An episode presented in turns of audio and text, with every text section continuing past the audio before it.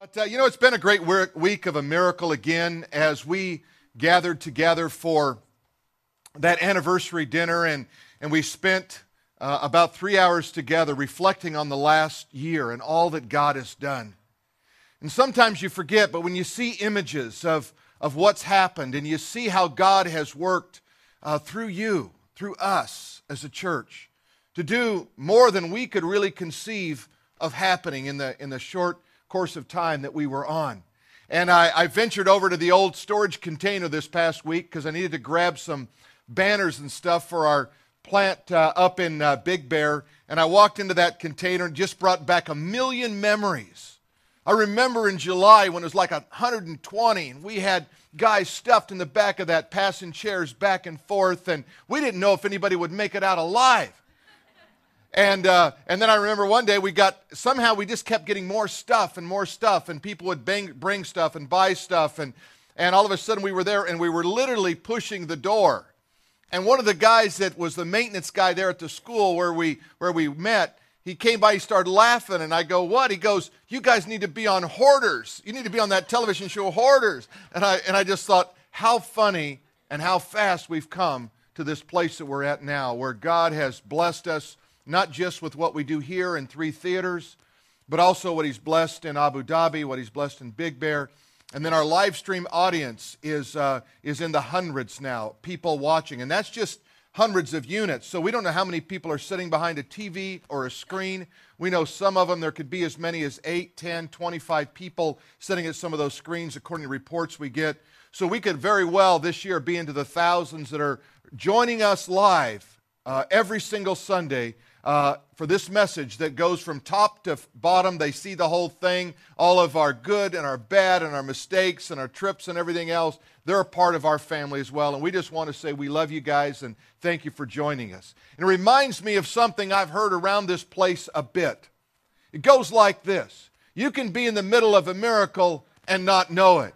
What a great miracle when we showed up at the dinner this week and there was this giant arse, uh, ice ice carving of a cross, and it said, Influence Church, you can be in the middle of a miracle and not know it. Isn't that great?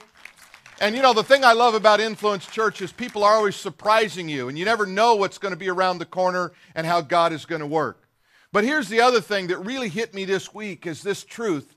It is that humility is really grown in the wilderness. There's something about difficulty that's good for us, isn't there? There's something about reminding us who we are as people, that none of us really have anything apart from God. Our very breath, our gifts, our talents, everything comes from God. And I think one of the things we're going to see as we study this passage today is that God likes to bring us through the wilderness. God wants us to be, uh, have a wilderness faith, a faith that can persevere regardless what happens in your life. Whether you face great difficulty or you face, face great reward. We want to be reminded that we must walk humbly before our God, and everything goes back to God, and nothing is and of ourselves. Also, that no journey is complete without a God encounter. You know, none of us really can live our life without encountering God and, and just growing in our awareness of God. And I just want to encourage you every step on this journey, have that God encounter as a part of what you are. Just stop and say, God, I need an encounter with you. I need to feel your presence. I need to feel your power. I need to walk in truthfulness in all that I do. Well, let me take you to the passage today, and it's in Exodus chapter 34, beginning in verse 27. Just so happens this is the 40th message in the book of Exodus we're in. And we're going to talk about the 40 days of fasting that Moses had while he was before the Lord. And, and, and 40 is significant in Scripture, as you're going to see in a few minutes. But let's look at what God says. Then the Lord said to Moses, That right there is a miracle, if you ask me. That we have a reminder that God speaks to people, that God wants to have a personal encounter with you. I mean, just change the words a bit and say, Then the Lord spoke to, and fill in your name. You need to hear from God as much as Moses needed to hear from God. You need to know that God is your God and God is personal as much as anybody on planet Earth needs to know that. You don't need any walls of separation, whether it's religion, stained glass, ritual, or anything else. You need a God encounter in your life just as much as anybody else. Then the Lord spoke to Moses these words For according to the tenor of these words, I have made a covenant with you. God said, I made an agreement with you. The new covenant is a covenant sealed in the blood of Jesus Christ. He said, I have made a covenant with you and with Israel, so that he was there with the Lord 40 days and 40 nights. Now, as we said, 40 is significant in Scripture. It is a reminder that it rained 40 days and 40 nights there in those early chapters of the book of Genesis, where Noah was simply a man trying to follow God. And it was a number of testing. 40 in Scripture is always a number that will bring you back to this idea of testing. We see Moses was in the wilderness 40 years. We see how he was, he was separated from, from his people and he was in isolation, and it was there that he had the most miraculous God encounter he would have at that burning bush. But it was after 40 years God brought him through that. We know that Goliath came out up against the armies of Israel. Remember little David and Goliath? It was 40 days that Goliath came out and he challenged Israel to send out a man to do battle with him. And he was a giant, and no one wanted to go out and face a giant like that. You may remember some of my stories about Billy that lived down the street. He was a giant. I don't know what happened in eighth grade. He was shaving. And Billy had this, this somehow he could take everybody on the, on the block. And one day I challenged him and thought I could take him. And, and I cried like a little girl when he had me on the ground. He was a giant. Well, you can imagine little David. He comes up and he sees this giant named Goliath, and he's taunting the armies of Israel for 40 days. It was a test. Finally, David hears it and he said, Who is this Philistine that challenges the armies of the Most High God? The God who delivered me from the mouth of the lion and the paw of the bear will surely be no match for the God of Israel. It's a test. Jonah was in the belly of the whale. And, and you remember when he came out of that whale, he went through Nineveh and he gave a message. His message was pretty simple. In 40 days, God is going to wipe out Nineveh. Not very compassionate, but challenging. He said, God is going to do something here unless you repent. And it was 40 days and they repented. And then Jesus was in the wilderness 40 days being tempted by the enemy in Matthew chapter 4. And it was there that he quoted back scripture, and there he resisted the temptations. And it was there that he left us an example that we too can follow in his steps. Well, the scripture goes on to say that Moses in the wilderness neither ate bread nor drank water. And he wrote on the tablets the words of the covenant, the Ten Commandments.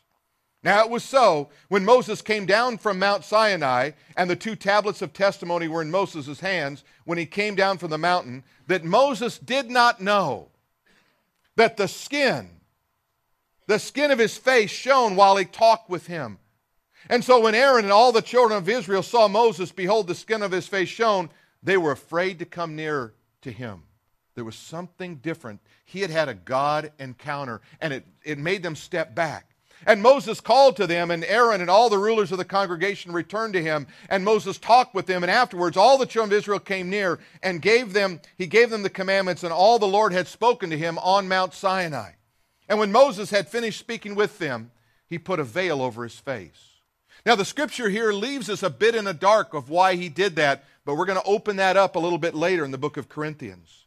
But it goes on to say, But whenever the Lord, Whenever Moses went in before the Lord to speak to him, he would take the veil off until he came out, and he would speak to the children of Israel whatever the Lord had commanded. And whenever the children of Israel saw the face of Moses, the skin of Moses shone, then Moses would put the veil on his face again until he went in to speak to them. What an unusual story. We're going to dig down and unpack that in a minute. But I love this scripture, I mean, this quote from Norman Grubb. He said this Nothing is easier than to remain on the natural level and never conceive of bringing spiritual forces to bear on a situation.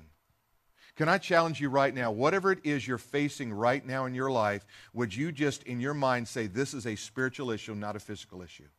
This is spiritual, not natural. This needs divine inter- intervention. This is something you say, Well, it's small and I think I can handle it. The problem is we try to handle too many small things in our life. everything needs to go before God. By prayer and supplication, let your quest be made known unto God, that the peace of God, which surpasses all comprehension, will guard your heart and your mind in Christ Jesus. Let me talk to you about 40 days into the very heart of God. And the first thing I want you to see is the power of fasting. Now, we're not a, a, culture that fasts on a regular basis unless we're trying to get into some new clothes. But fasting is a part of what the Bible says can really bring some great value to our life. One of the benefits is victory over sin.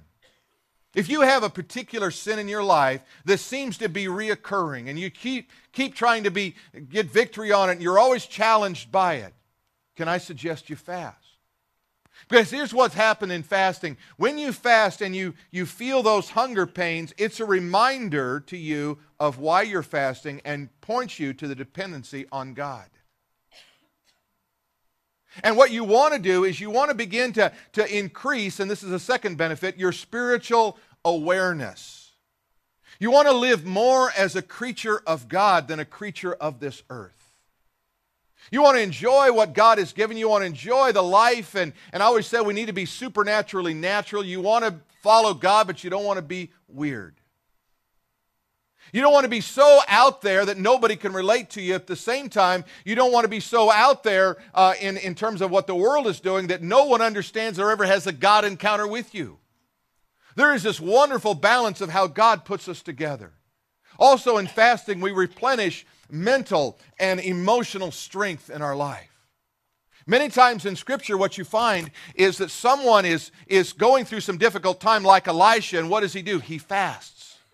And when he fasts, he begins to have realize some things in his life and what he needs. And so mental and emotionally sometimes come back into focus. And then this one also defeat demonic spirits. In Matthew chapter 17, the disciples were frustrated because a boy was brought to them that was demon possessed and they didn't they couldn't do anything about it. And look what look what the how the how the entire dialogue begins to ensue here in, in Matthew 17. Why could we not cast it out? They couldn't understand it. They were walking and living in this power of God. And so Jesus said unto them, Because of your unbelief. So the first thing he says, he frames this framework of it, it's a faith thing. For assuredly I say unto you, if you have faith as a mustard seed, you will say to this mountain, Move from here to there, and it will move, and nothing will be impossible to you. Okay, so faith is this foundational piece. But now notice what else he says. However, this kind, speaking of that demonic spirit, does not go out except by prayer, and notice what he adds, and fasting. Fasting was somehow tied to this whole experience. And maybe he was saying to his disciples, I've been fasting.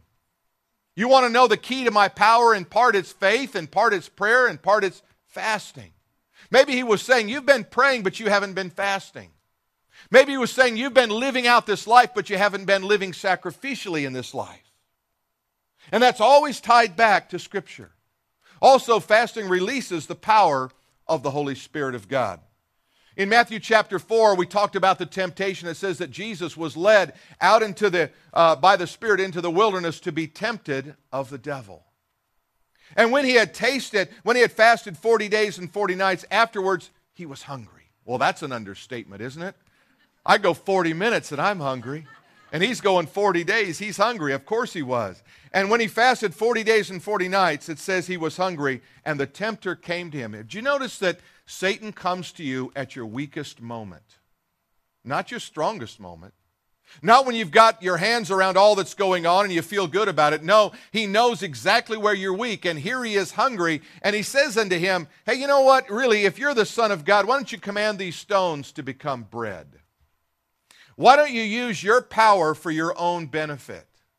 Why don't you get the glory? Why don't you satisfy this urging and this desire you have with your own power?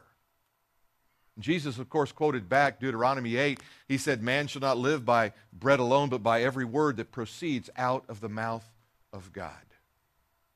I want you to see something of the power of his presence also. There in verses 29 and 30, it talks about he was, uh, it was so that when Moses came down to the mountain with the two tablets that were in his hand, that he did not know that his skin of his face shone while he talked with them. So his face is somehow lit up. I think we can just understand there was something undeniable. He was Moses, he was recognizable, but somehow there was an awareness that they had of him. There was something that about the way he looked that re- made them believe that he had been with God. And so when Aaron and all the children came and behold the skin of Moses, they were afraid of him. Now, it does leave us with a mystery until we go to 2 Corinthians chapter 3. This is the, the follow up passage to that story. And it says here, Now the Lord is the Spirit. Where the Spirit of the Lord is, there is liberty. But we all, with an unveiled face, beholding as in a mirror the glory of the Lord, are being transformed from the same image of glory to glory, just as the Spirit of the Lord. The backstory on that passage, if you'll read the context, it talks about Moses would put a veil over his face because the glory was fading. He didn't want them to see the fading glory. He got very human with that veil. Instead of having another God encounter, what he did was he said, Let me just hide what's really going in my life. Have you ever done that? You ever been around somebody that really loved Jesus and they were talking to you and, and you wanted to love Jesus too in that moment? You didn't want to love him the day before, you just wanted to love him in that moment because they were loving Jesus. And so you try to say all the right things, do all the right things, act all the right way, but deep down you know there's something missing inside of you. Can I just say that a God encounter is instantaneous? You don't have to go away for 40 days. You don't have to somehow sacrifice and do something odd to find God. It's simply saying, God, I feel a void right now in my heart of your presence. May your presence come right now. God, will you speak to me? Will you powerfully work through me right now? and, and know that the Spirit of God is what brings us from one degree of glory to another. That's what the scripture says. You see, His presence changes our countenance. When you've been with God, you know it and other people know it. I often give this blessing at the end of our service. It's found in Numbers chapter 6 and verse 24. And it goes like this The Lord bless you and keep you. The Lord make his face to shine upon you and be gracious unto you. The Lord lift up his countenance upon you and give you peace. When God's face is seen in your life, his countenance comes upon you, his life comes upon you, his presence comes upon you. Also, his presence brings humility. I can't even begin to tell you how humbled I am by seeing what I've seen over the last year. Just that that one year anniversary dinner and seeing your hearts. And someone said, What was the favorite part of the entire night for you? And I said, I think seeing people so excited about church, so excited about what God was doing, catching the vision and knowing that it wasn't about one man or one big organization, it was just about us. And we were excited about what God was doing. We get a little insight in Deuteronomy 8 as to why God led them through the wilderness, and I think why God leads us through the wilderness. Look what it says in Deuteronomy 8 You shall remember that the whole way the Lord God has led you these 40 years in the wilderness, that he might humble you. God does that, you know. God humbles us. God brings us down a path and test you. It says, testing you to know what is in your heart. See, God wants us to not only know what's in our heart, He wants to see revealed in our life what's in our heart. Whether you would keep His commandments or not. You know, sometimes when you don't understand God, you want to just say, well, heck with God. Or if God's not going to come through, what kind of God is He? I don't think God cares. I don't think God is worried. He says, no, I, I take you down this path because I want to see what's in your heart, and I want to see. I really want you to see too. Will you keep my commandments when things don't go well? or you're only going to be a fair weather kind of a Christian? Are you going to love me through the difficulties? Because if you love me through the difficulties, you can't believe what I'm going to do when I bring the victories. He said, and look what he did. And he said, and I and and I let you hunger. Do you know sometimes God lets you get hungry? Oh, I don't just mean physically. I mean God lets you get go through some tough things. He says, I let you get hungry, and then I fed you with manna. I fed you with the stuff you didn't expect. I gave you what you needed, not what you wanted. And that's a principle of Scripture. God is always going to do that if you allow Him. He said, Nor did your fathers know that he might know that man does not live by bread alone, but man lives by every word that comes out of the mouth of the Lord. Ultimately, that's what we need to know, isn't it? That that's how we live, that's why we live. His presence also brings boldness. You know, one thing I've, I've kind of been prone to say through this process is my job and our job is to trust God. It's His job to come through. If He doesn't come through, that's His problem, not mine. And I've gotten pretty bold with God. I just draw a circle around buildings and say, God, this has got to be it. And, and if you've got another plan, you show me. But I'm going to keep praying until something else happens. And we drew a circle around an area that included Mervyn's, that included, actually included the post office where we are now. And we just said, God, we're just going to call this our territory. And you prayed and you, and you walked and you anointed doors and you did all kinds of goofy and crazy stuff with me. And by the hand of God, God gave us a building. And I want to just show you, if you weren't at the, the banquet, you can see this. But this is a uh, really the Vision 2.0 picture. This is the, uh, the uh, elevation drawing, colored drawing of our building. And I love what Bob has done, what Robert has done in designing this and taking and centralizing that cross and changing out all that tile and putting stack stone on there. And, and, I, and those palm trees, aren't those cool? Aren't those cool? Aren't those cool? I mean, seriously, you could be living like in Detroit or someplace. I'm just saying, you know, it's, it's like palm trees. I know you've gotten used to them because you live here so long. You know, just be careful. God will move you to someplace like Antarctica or something, and you'll go, I really remember I should have been thankful about palm trees right now. But you know, that was a big and a bold thing. And, and I, you know, we didn't know that, how it was going to happen. And yet I remember those, those weeks and those uh, during the month of December, we just said, hey, this is what we need. And we still are, you know, the timetable is, is not up to us. Uh, ben, who's overseeing our project, says once we get in there, we can have the entire thing done in 60 days. Now, that's a miracle. Amen? The problem is, we're working with the federal government who doesn't work as quick as us. So when we know exact timelines, we're going to tell you, but we're going to be in there. If you want to write it down, I'll tell you when we're going to be in there. We're going to be in there when we're in there. Fair enough? And when we're in there, you'll go, hey, you were right. We're in here. All right. Um, let me give you this quote. I thought it was really good. He says, If you live cautiously, your friends will call you wise. You just won't move many mountains. I don't know about you, but one of the things we want to do is move some mountains. I want us to always be every year super risky. And at the end of this uh, uh, of this sermon, at the after we close out the last song, I'm going to show you um, this next step. And we showed it to you. We introduced it to you at the uh, at the at the dinner, but we're going to reintroduce it to you. And I'm going to talk about some bold things that we need to do. Third is the power of your testimony. Do you know nothing is more powerful than when you look somebody in the eye and you say, Jesus saved me. Jesus changed my life. Even when they challenge you and say, well, you're not perfect, and you can say, I'm not perfect, but God loves me, God changed my There's nothing more powerful than that. That's more powerful than almost anything you can do on earth. And Scripture reaffirms that. Look at what it says in Revelation chapter 12, verses 10 and 11. Then I heard a loud voice in heaven. Now salvation and strength in the kingdom of our God and the power of his Christ have come. Do you remember the prayer, the Lord's Prayer, Thy kingdom come? Revelation 12 is saying this day has finally happened. This day is now in its fullness.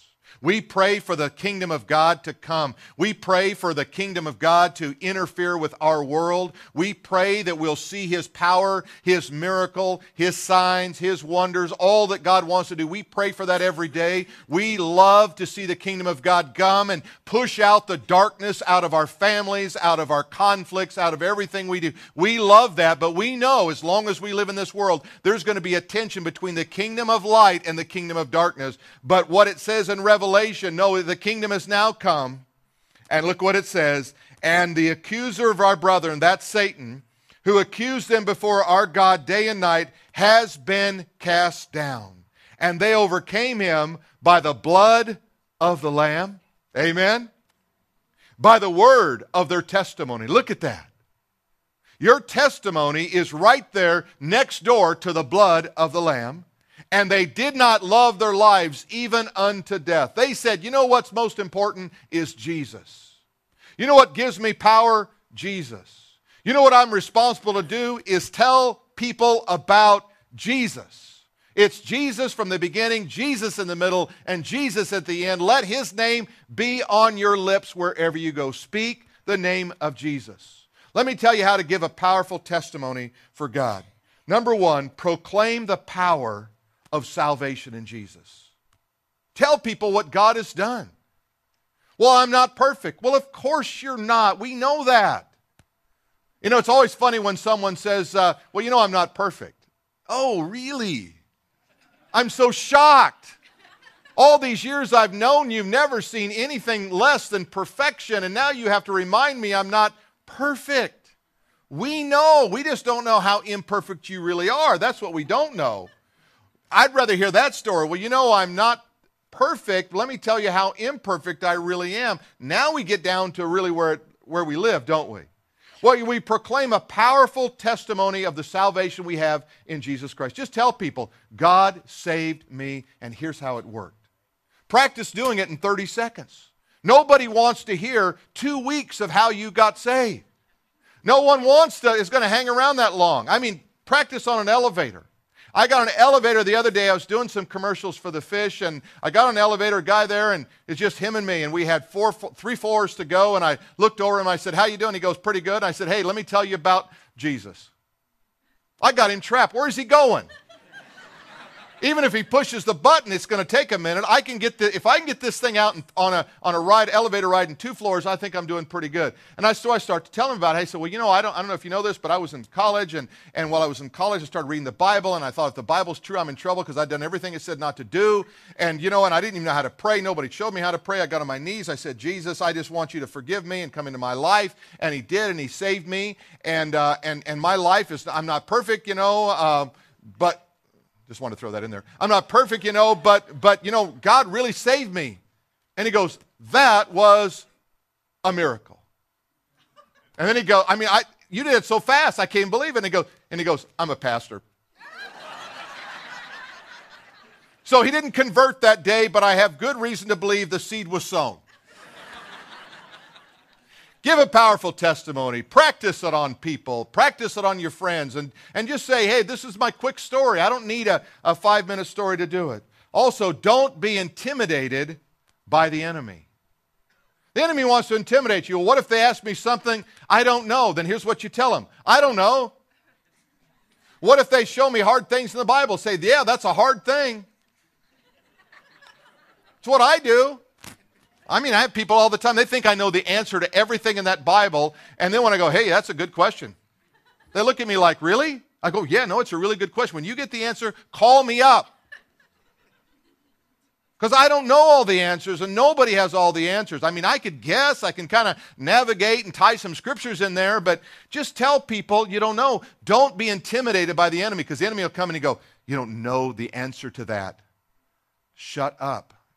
And what you do is you believe that lie. And then you can't sow the seed.